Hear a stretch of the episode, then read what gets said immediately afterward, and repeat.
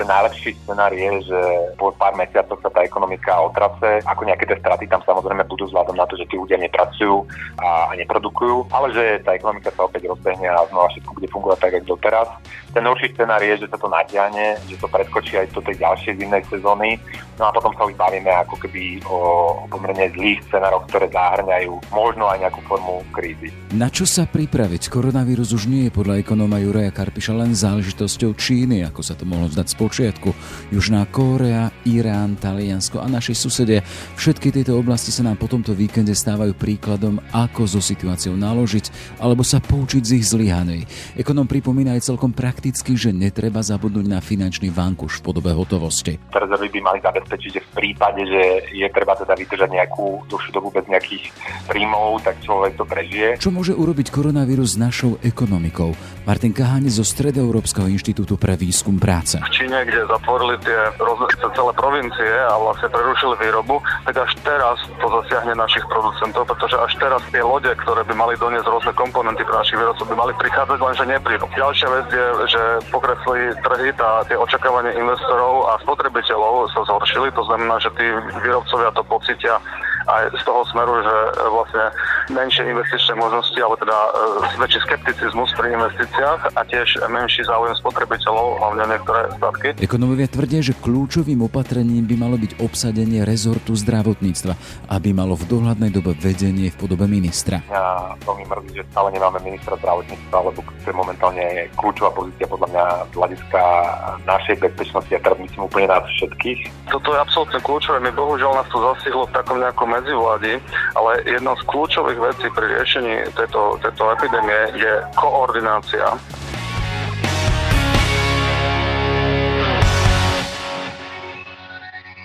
Je útorok, 10. marec. Moje meno je Jaroslav Barborák. Ráno nahlas. Ranný podcast z pravodajského portálu Aktuality.sk. Potom, ako sme boli pri koronavíruse len divákmi a informácie o desiatkách tisícoch nakazených a rovnako tisíckach obetí sme sledovali len cez obrazovky televízií či počítačov, od tohto víkendu sme do toho zatiahnutí aj na Slovensku. Prvé prípady potvrdené nákazy zatvorili školy, univerzity, v obchodoch vyprázdnili regály s trvanlivými potravinami, v platnosti je tiež zákaz návštev v nemocniciach, domovoch sociálnych služieb a významnú časť práce, vírus a obavy z nákazy preniesli s firiem do domovov, kde zrásla váha home office. Akým spôsobom sa COVID-19 podpíše pod náš život a ekonomiku na Slovensku? Téma pre ekonoma Juraja Karpiša z Ines. Pekný deň prajem. Pán Karpiš, ak by sme to mali rozdeliť, e, na čo sa majú pripraviť obyčajní ľudia, my jednotlivci doma a potom prejdeme aj k firmám, e, možno k väčším spoločnostiam.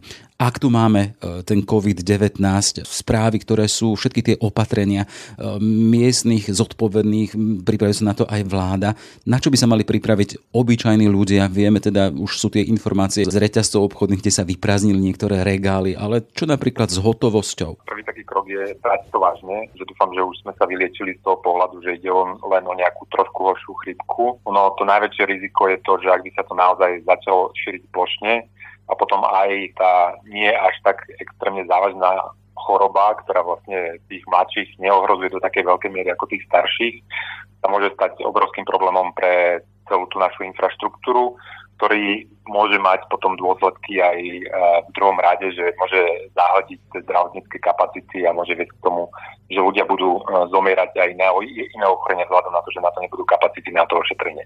A čiže keď to bereme vážne, tak treba následovať všetky tie kroky, ktoré odporúčajú odborníci a teraz asi najlepšie funguje to, keď sa nejak snažíme obmedziť tie sociálne kontakty a teraz myslím osobné sociálne kontakty, to znamená, že snažíme sa obmedziť e, cestovanie, nechodíme na podujatia, kde je naraz e, veľa ľudí, zvážujeme prácu z domu alebo, alebo si rovno treba zobrať dovolenku. A tieto opatrenia môžu viesť tomu, že ten vírus, jeho šírenie sa bude dať zastaviť a to viac menej vyrieši ten problém. Samozrejme, tam sú aj tie ďalšie opatrenia, e, ale to už je spomenuté asi všade, že treba si často a dôsledne umývať ruky mydlom, treba bať na ten svoj imunitný systém a to je ako kvalitný spánok, kvalitná stráva, nejaká fyzická aktivita, ale samozrejme nie v preplnenom fitku, ale niekde radšej vonku. Nezdržiavať sa v blízkosti rizikových osôb, to je, hovorí sa, že meter, meter až pol je taká bezpečná vzdialenosť. Samozrejme, ak niekto má nejaké prejavy chrypky, tak by sa mal samoizolovať a nemal by chodiť medzi ľudí. spomínali, že, že ľudia sa už pripravujú teda tými nákupmi a ono opäť, kým to tu nebrali ľudia vážne, tak niektorí sa dokonca z toho vysmievali, ale podľa mňa je to úplne prirodzené a racionálne správanie. Ja teraz nehovorím, že máme ísť do obchodu a skúpiť tam všetko, ja hovorím len, že by sme sa mali pripraviť na to, že môžu byť potenciálne problémy s zásobovaním, ak by teda došlo k izolácii nejakých regiónov, jak sa stalo cez víkend v Taliansku. A čiže nejaké úplne základné potraviny, e, niečo základné potreby si nakúpiť. A teraz opäť hovorím nie vo veľkom, ale len to, aby pár dní, po prípade pri najhoršom týždňov človek vydržal aj bez toho.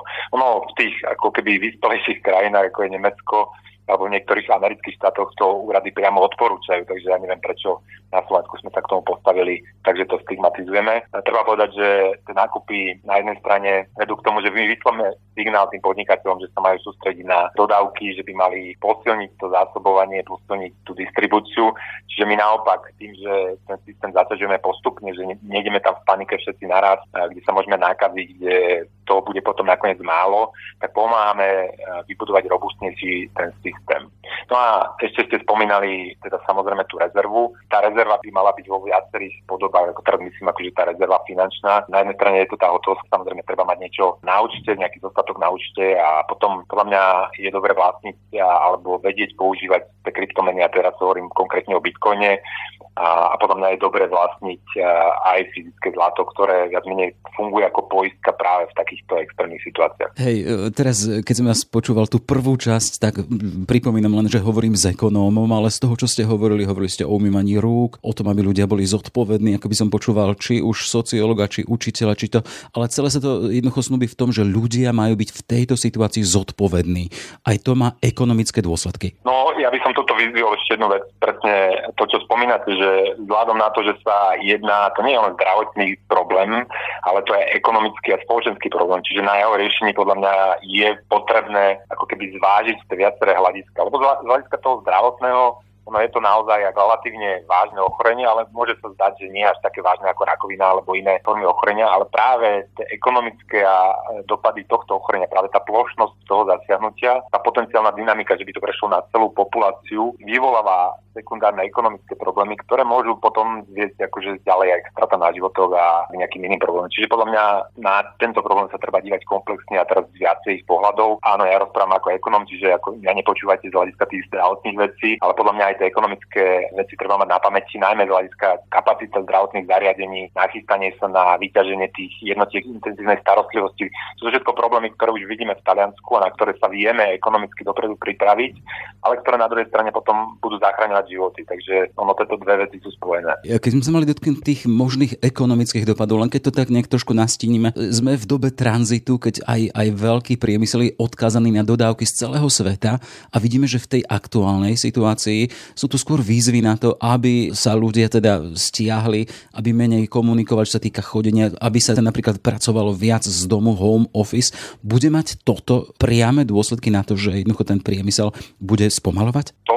Bude mať. A teraz, že napriek tomu, že, lebo treba si uvedomiť, že tie oficiálne ekonomické čísla prichádzajú s oneskorením a my tam ešte nevidíme to, čo sa udialo začiatkom roka, vlastne čo začalo v Číne. Najprv si vlastne mnoho ľudí v ekonomike aj na finančných trhoch myslelo, že to je lokálny čínsky problém a že sa nás to moc netýka. Tie trhy sa viac menej zobudili asi dva týždne dozadu a začali trošku panikáriť a to, to pokračuje až dodnes. Lebo sme si uvedomili, že a najmä Taliansko to pekne ilustrovalo, že to nie je čínsky problém, to je aj náš európsky problém a my by sme mali mať nejaký krízový plán, ako to vyriešiť. A momentálne sa už tie scenáre, že by sa pozatvárali väčšie časti európskej ekonomiky, nezdajú až také uletené a majú nejakú pravdepodobnosť. A v takomto prípade by samozrejme by to malo ako devastačné dopady na, na ekonomiku. A teraz akože ono to všetko závisí od toho, ako by to zbehlo. Ten najlepší scenár je, že po pár mesiacoch sa tá ekonomika otrace, ako nejaké tie straty tam samozrejme budú vzhľadom na to, že tí ľudia nepracujú a, a neprodukujú, ale že tá ekonomika sa opäť rozbehne a znova všetko bude fungovať tak, ako doteraz. Ten horší scenár je, že sa to natiahne, že to preskočí aj do tej ďalšej zimnej sezóny. No a potom sa už bavíme ako keby o, o pomerne zlých scenároch, ktoré zahrňajú možno aj nejakú formu krízy. Ako momentálne si myslím, že tá recesia 2020 je pomerne pravdepodobná. To, či by sa to preklopilo aj do nejakých vážnejších, zásadnejších ekonomických problémov, závisí od toho, ako sa to bude šíriť. Keď ľudia počujú to recesia 2020, a teraz nehovoríme o veľkých podnikateľoch, o veľkých podnikoch, ale o tých jednotlivých našich poslucháčoch, ktorí to počúvajú, na čo by sa mali pripraviť? Recesia 2020 v peňaženkách obyčajného človeka. Tak to situácia, na ktorú by sa človek mal pripravovať ešte optimálne ešte predtým, že teda človek by mal mať nejaké tie rezervy, ktoré som spomínal. Tie rezervy by mali zabezpečiť, že v prípade, že je treba teda vydržať nejakú dlhšiu dobu bez nejakých príjmov, tak človek to prežije. No ale samozrejme, keď niekto podniká, alebo keď vôbec aj normálny človek by sa mal zvážiť scenáre, ktoré zo sebou prinesú napríklad pokles príjmu. Ja teraz nehovorím, že rovno človek stráti zamestnanie, ale mal by sa zamyslieť nad tým, že keď tie príjmy nebudú rásť ako predpokladal, alebo budú stagnovať, možno budú dokonca klesať a že teda adekvátne na to momentálne vypraviť výdavky. S tým súvisí samozrejme, že keď niekto plánuje nejaký väčší výdavok do kapitálových statkov, a to je nehnuteľnosť, auto alebo niečo podobné, tak podľa mňa momentálne je dobrý čas zvážiť takéto veci a skôr si nechať tú likviditu, teda tie peniaze na prípadné problémy a uvidíme za pár mesiacov, možno za pol roka sa to bude môcť uskutočniť. Čiže pozrieť sa, kde človek ako keby e, môže usporiť, neinvestovať do kapitálových státkov, momentálne nerobiť nejaké veľké investície a premyslieť si tie rôzne scenáre, že čo by sa stalo keby a prejsť si to v hlave aspoň, aby, aby vedel človek potom ako reagovať. Na druhej strane zaznievajú aj z adresy teda tých, ktorí narábajú s akciami a sa zaoberajú investovaním, že aktuálne môže byť príhodný čas na to teda možno aj zainvestovať do toho, keď akcie klesli o výrazné hodnoty, že môže byť zaujímavý čas na to investovať? Môže a nemusí. To, že niečo výrazne kleslo, ešte neznamená automaticky, že to je lacné. Podľa mňa tie akcie neboli lacné a podľa mňa existuje po svete množstvo bublín, ktoré boli nafúknuté tou expanzívnou monetárnou politikou, tými nízkymi úrokmi. Čiže ako možno to je pravda, možno nie. Ja osobne nie som prvý zástanca takéhoto aktívneho prístupu k investovaniu do akcií. Podľa mňa je to skôr domena pár odborníkov. Normálne ľudia by podľa mňa v akciách mali sporiť dlhodobo nejakým pravidelným odkladaním. Tak ako nehovorím, že teraz vstúpiť na ten trh a nasypať tam a nakúpiť akcie, tak ani nehovorím, že tí, ktorí si v akciách sporia na dôchodok, by teraz mali panicky predávať, to tiež akože nedáva zmysel. Podľa mňa treba ďalej pokračovať v tých nejakých svojich sporiacich programoch, ale ja akože osobne, keby som si mal typnúť, tak podľa mňa ten pád ešte nemusel dosiahnuť na, podľa mňa je tam ešte kopu priestoru aj smerom dole. Ak by sme mali pozrieť na celú tú situáciu z pohľadu toho teda, že múdry človek sa učí na chýbach alebo na tom, čo sa stane tomu druhému, vieme teda, že situácia v Číne táto je aktuálna už od konca minulého roka. V posledných týždňoch a dňoch máme vážne správy z Talianska, ktoré v podstate izolovalo sever. Vy ako ekonóm, ktorý jednoducho porovnáva čísla a vie modelovať možno aj na základe toho budúcnosti, tú, tú najbližšiu, ako, ako sa poučiť z toho, čo sa deje tam, aby sme sa poučili u nás na Slovensku? Tak otázka a mňa veľmi mrzí, že stále nemáme ministra zdravotníctva, lebo to je momentálne kľúčová pozícia podľa mňa z hľadiska našej bezpečnosti a teraz myslím úplne nás všetkých, lebo tie ostatné krajiny ukazujú, že kľúčové je skorá a radikálna reakcia. Uviedol by som dva, dva prípady. Jeden prípad je Južnej Korei, kde potom, ako sa objavili tie prvé prípady, tá Južná Korea do toho nastúpila na 100% a v priebehu pár dní zvyšila objem testov akože z nula na cez 100 tisíc. Myslím, že za týždeň sa dostali na cez 100 tisíc testov. Oni robili štrukturované rozhovory s tými jednotlivými nakazenými, dohľadávali tých ľudí nakazených, izolovali a takýmto masívnym, masívnou reakciou vymysleli taký spôsob, že ľudí testujú ako keď si idete do McDonaldu kúpiť hamburger a nevystúpite ani z auta, tak, tak tam testujú ľudí, aby nečakali v lekárniach alebo teda v čakárniach a nenakazili ľudí. No ale takýmto spôsobom sa im podarilo zastaviť ten exponenciálny rast tých nakazených a oni momentálne stagnujú, ten počet nových nakazených stagnuje alebo dokonca mierne klesá. Na druhej strane je Irán alebo Taliansko momentálne, keď podľa mňa tá reakcia tam nebola adekvátna, v Iráne sa to dlho popieralo, že to tam vôbec je. Minister zdravotníctva popieral pred kamerami, že, že také niečo vôbec v krajine existuje a napriek tomu už bol nakazený a tam vidíme, že naopak tam sa to šíri a aj počet obetí rastie. Čiže podľa mňa kľúčová je tá reakcia na začiatku a teraz, že či sa k tomu postavíme postivo a budeme agresívne testovať tých ľudí, robiť tie náhodné testy, aby sme odhalili nejaké skryté klastre, alebo sa budeme tváriť, že, že sa nás to netýka, že to len prípad pár ľudí a že to máme pod kontrolou. A, a potom sa môže stať, že sa nám to teda ako keby vymkne spod kontroly a budeme musieť pristúpiť k tým radikálnejším opatreniam. A keď vidíte postup našich úradov, vidíme postup úradu verejného zdravotníctva, ktorý otvorene komunikuje to, čo sa deje, koľko máme prípadov. Vidíme tu postup hlavného mesta, pozatváral školy, dal odporúčania pre ďalšie. Vysoké školy tiež poslali svojich študentov domov. Ste spokojní z tohto pohľadu, ako to na Slovensku postupuje? Ja nechcem hodnotiť prácu týchto inštitúcií. Ja nepoznám, aké sú tam postupy, ako sme na začiatku spomínal, ja som ekonom, ja som z inej, z inej oblasti. Ja môžem hovoriť len moje dojmy, vám poviem len môj dojem. Podľa mňa tá reakcia bola neskôr podľa mňa testovaniu a k tým prípravným opatreniam sme mali pristúpiť na neskôr 21. februára, keď sa zistilo, že došlo k nákaze v Taliansku, akože ku, e, k prenosu, nie k importu, ale k prenosu v komunite. A už vtedy sa mali urobiť plány ako nákupenie ochranných odevov pre zdravotníckých pracovníkov, nejaké školenia a nejaké prípravné testy. A, čiže mne to príde, že, že to robia neskoro. Dúfam, že teda napriek tomu, že sa to začalo neskoro, tak sa to rozbehne tak, že sa na to nachystáme. Na čo sa podľa mňa ešte treba sústrediť je, a to vidíme z Talianska, je tá kapacita tých jednotiek intenzívnej starostlivosti a, a teda ja tiež neviem, jak, jak sa to dá spraviť, ale podľa mňa by sme sa mali zamyslieť nad tým, ako sa to dá tá kapacita pomerne rýchlo nafoknúť v prípade potreby a ako, akým spôsobom tam dokúpiť materiál, ktorý tam chýba. Majú byť v strehu naše automobilky? Vieme, že teda to sú prevádzky, ktoré sú odkazané na to, aby ľudia boli jednoducho na mieste, aby pracovali tam, kde pracujú. Vieme, že veľká časť tých napríklad Volkswagenu je z oblasti, kde je, ten, kde je tá nákaza, kde je potvrdená. Čiže majú spozorniť tieto veľké firmy? Oni myslím Karpiša na to, aby im rozprával, že majú spozorniť. Oni už podľa mňa pozornení sú, lebo to, čo sa deje v Číne, tá Čína, tam stovky miliónov ľudí e, sa ich život sa úplne zastavil a teda aj ekonomický život sa zastavil. Čiže aj z hľadiska tých uh, dodávateľských štruktúr, že tie rôzne diely alebo rôzne výrobky, ktoré má, sú, sú súčasťou týchto produktov, tak je problém s ich, s ich dodávaním. Zároveň na, na nejakú dobu ako tie predaje osobných aut v Číne sa medziročne prepadli o vyše 80, v niektorých prípadoch 90 takže aj z tohto hľadiska akože ten pokles toho dopytu po produktoch aj automobilového priemyslu je zásadný. Uvidíme, ako rýchlo sa to vráti späť, ako rýchlo to naskočí späť. A treba povedať, že ten automobilový priemysel má problémy aj z hľadiska na dodávanie tých jednotlivých dielcov, keďže Čína bola zavretá na niekoľko týždňov a na druhej strane v tej Číne sa vzhľadom na to, že teda ľudia boli zavretí doma, prepady osobných automobilov prepadli medziročne o 80-90%, čiže aj e, tým automobilkám vypadol čas e, dopytu a uvidíme, ako rýchlo opätovne naskočí.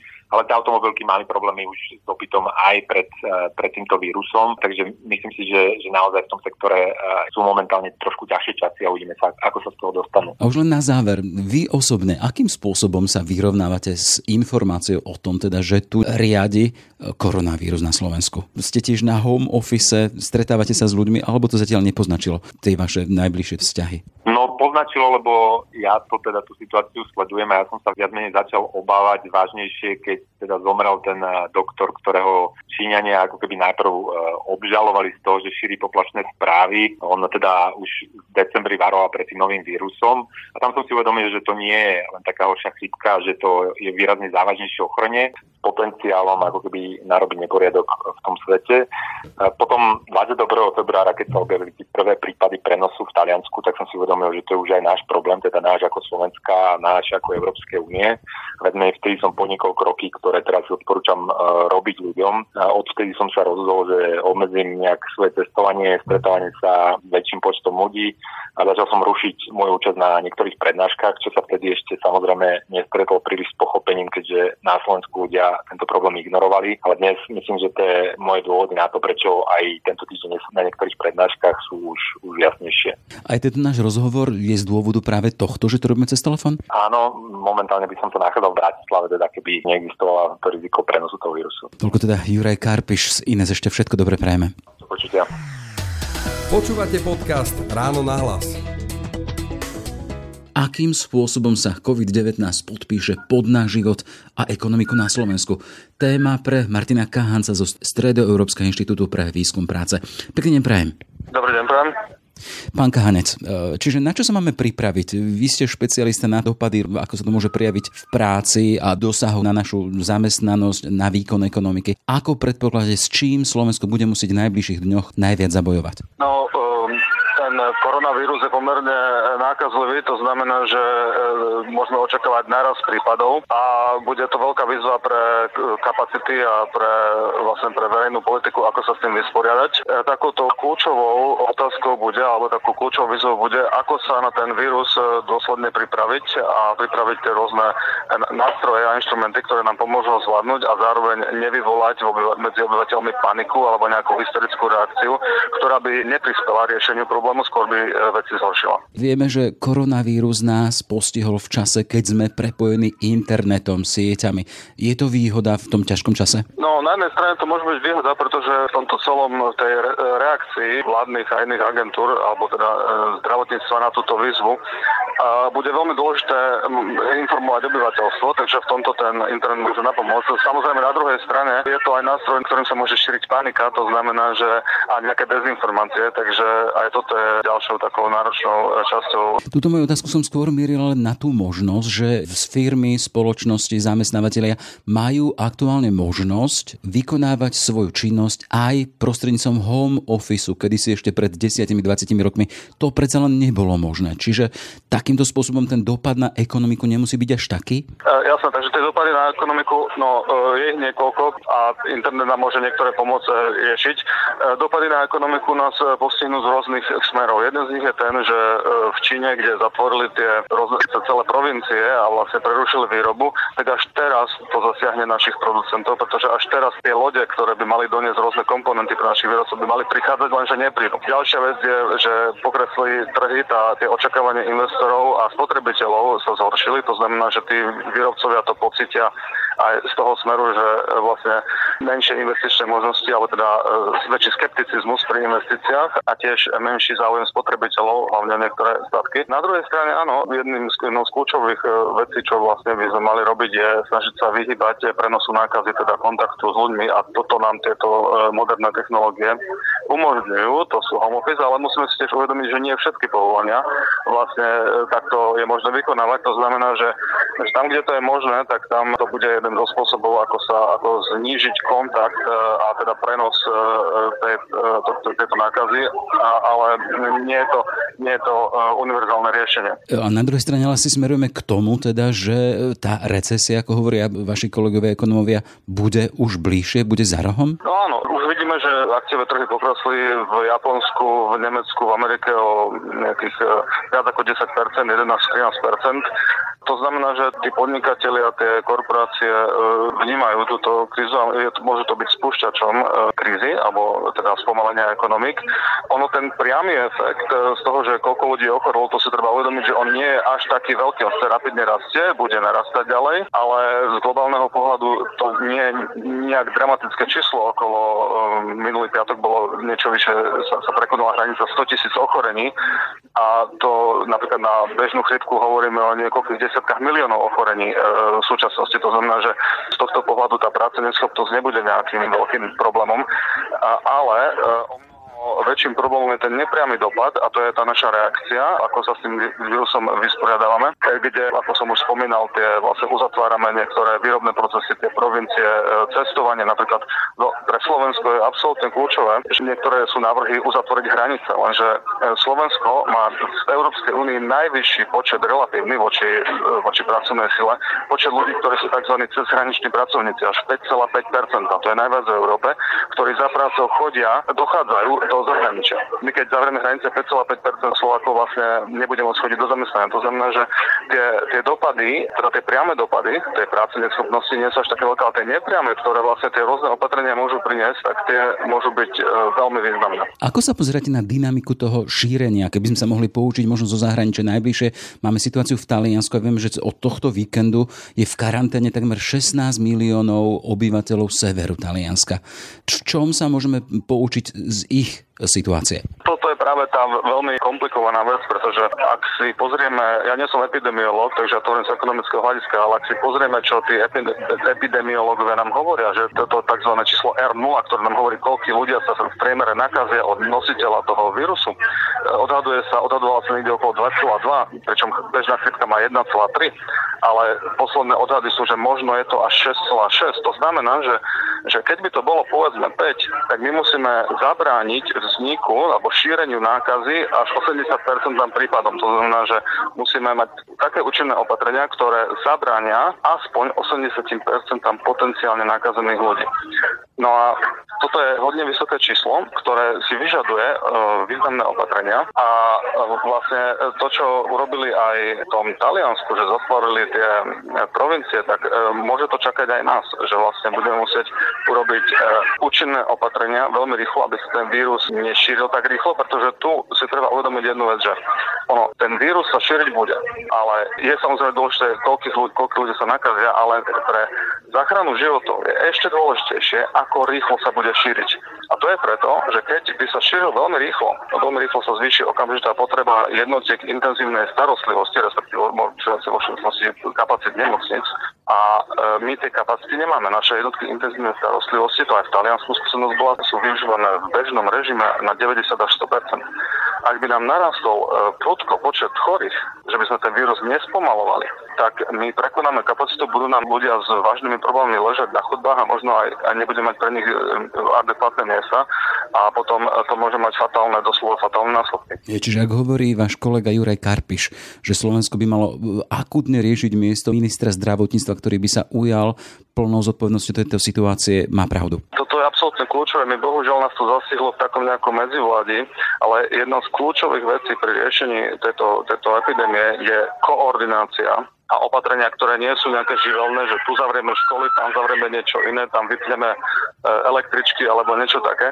teda verejnú dopravu, ale musí mať koordinovaný prístup, aby sme dosiahli tú požadovanú účinnosť tých opatrení a aby sme zabránili hlavne tomu, aby sa šíril ten vírus medzi tie najohrozenejšie skupiny obyvateľstva. V tomto prípade tohto vírusu sú to tí ľudia nad 70, nad 80 rokov, tam je tá fatalita, tá, tá miera umrtnosti pomerne vysoká. To znamená, že my potrebujeme urgentne koordináciu, pretože to sa nemôžu rozhodovať tieto veci alebo tie opatrenia na úrovni obcí alebo miest alebo že ten vírus nepozná hranice. On nepozná, on nepozná hranice ani, ani okresu, ani obce, ani, ani, ani Slovenska.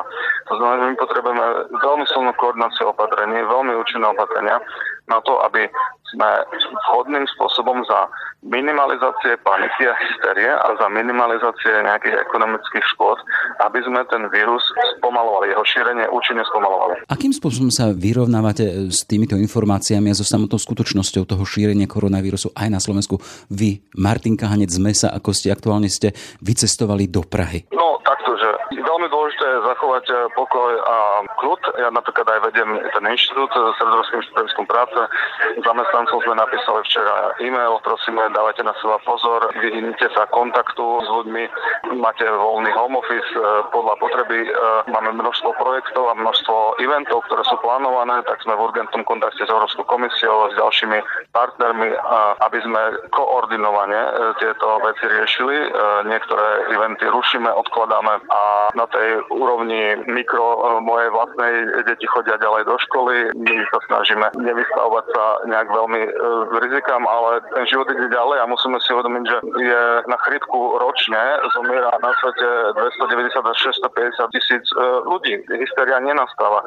Takže musíme vybalansovať, a to je to, čo spáva na začiatku, že musíme sa snažiť nejakým spôsobom vybalansovať to, že mať účinné opatrenia, ktoré pomôžu spomaliť ten vírus, pomôžu tým najviac postihnutým oblastiam koordinovaným spôsobom a potrebujeme to aj určitú solidaritu v rámci Slovenska, ale aj v rámci Európskej únie, kde tie členské štáty pomôžu. Je potrebné zachovať aj taký istý určitý kľud, e, pochopiť, že e, áno, vírusy tu boli, sú budú. E, možno, že tento je väčšou výzvou, pretože sa pomerne vysokú nákazlivosť má aj pomerne vyššiu mieru umrtnosti. To znamená, že treba to brať vážne, ale treba fungovať ďalej. Toľko teda Martin Káhanec zo Stredoeurópskeho inštitútu pre výskum práce. Pekne neprajem. Aj vám, ďakujem pekne. Všetky podcasty z pravodajského portálu Aktuality.sk nájdete na Spotify a v ďalších podcastových aplikáciách.